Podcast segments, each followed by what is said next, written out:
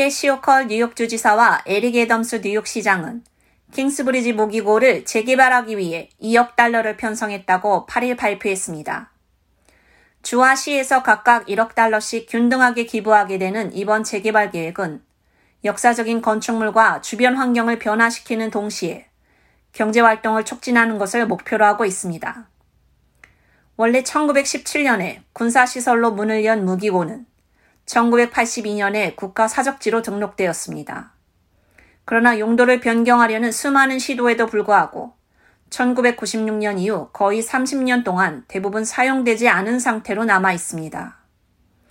이 부지를 개발하려는 이전의 두 번의 시도는 모두 실패로 돌아갔습니다.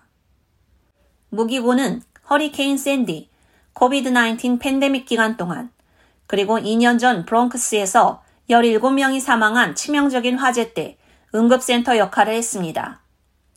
무기고는 86만 평방피트의 사용 가능한 공간에 걸쳐 있습니다.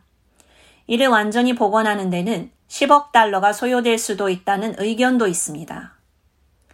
캐시오컬 주지사는 재개발 계획의 협력성이 중요하다고 강조했습니다.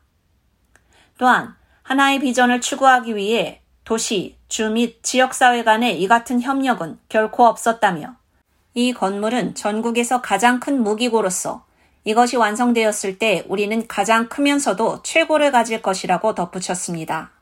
에릭 애덤스 시장 또한 재개발의 더 넓은 비전은 주변 지역 사회를 강화하는 것이라고 강조했습니다. 애덤스 시장에 따르면 이 계획은 1,800개 이상의 일자리와 최대 100억 달러의 경제 효과를 일으켜 브롱크스 주민을 위한 기회를 창출하는 것을 목표로 하고 있습니다.